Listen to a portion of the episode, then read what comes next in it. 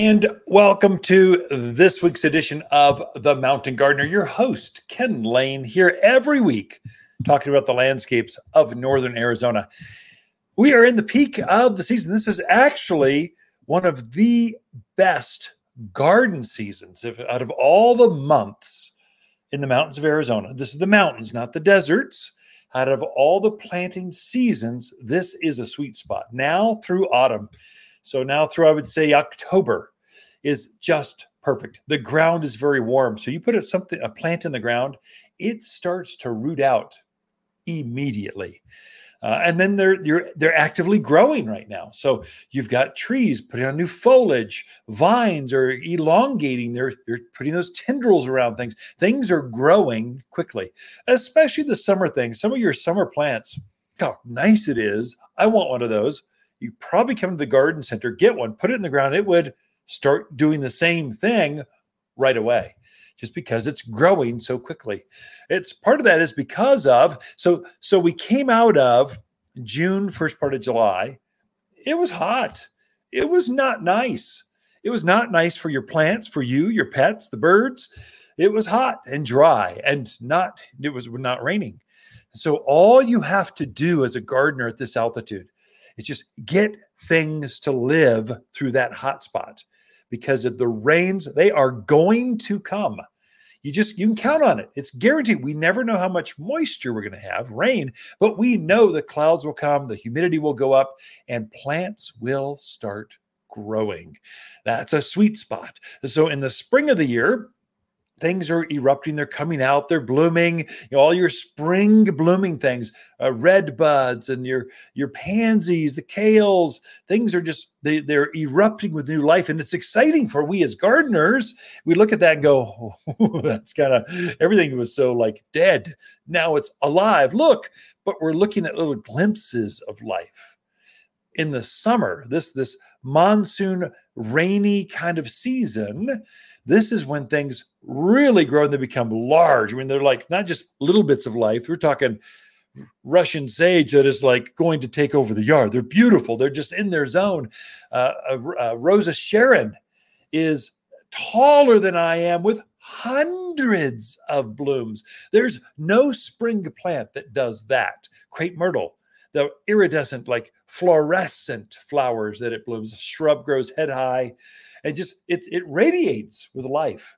There's no spring shrub that does that kind of color that nothing can compete because it needs the warmth it needs this is something that's unique to the mountains of arizona and and this season. And so don't think that you cannot plant you can. It's a great time to put in sycamores a great time to put in a, a new shade tree vines. It's tremendous. I noticed that the peach trees they were suffering. They did not like that heat that we had. So I had peaches all over my trees. I grow a big uh, Elberta peach in a container, and it, it was looking good, but the peach, the fruit itself, was just hanging there. It wasn't growing, wasn't falling off, wasn't dying, was just hanging there, wasn't growing. And so all of a sudden we get a couple rains, and all of a sudden those peaches went whoop from golf ball size to full on, oh my gosh, my mouth's watering just talking about it on the airwaves. It is beautiful. They just needed a little bit of humidity from some cloud cover and an afternoon rain every once in a while. And that's a game changer for everything in the yard. You notice your tomatoes, they went from from actively growing to jungle growth it just in just a few weeks because this is their time to shine. And so that that's a good thing. One thing to watch your container gardens. So you've been watering those to keep them alive. It's been hot. You had to up it. I was watering every day. Eh, on weekends, when I had time off, I would give it a hand watering in addition to the drip irrigation that it had. And so it was they were they were doing pretty good. Now they look fantastic.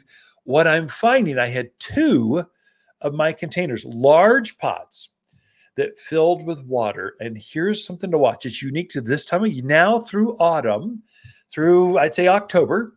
You want to be careful of your container gardens, especially things that have think, bigger plants. So, so roses, grasses. This one happened to be a juniper was in there. I've got this vase-shaped uh, glazed oxblood red with this blue juniper. It's magnificent, beautiful. Uh, but it had filled with water. And what had happened is I'd been watering so much, the roots were hot. They were traveling, what they were following the, the water out of the hole in the bottom of the pot. And the roots had clogged the bottom drain hole of that container. So big plants can do this. I just tipped it over and rammed a screwdriver through it. That's solved all the problems. But just be aware, watch that. If you see that water is building, if I, if I had let that go for another week or two, the plant would have died. It literally would have drowned. Even though the roots were chasing that water and they actually plugged it and received all the water, it would that would be too much.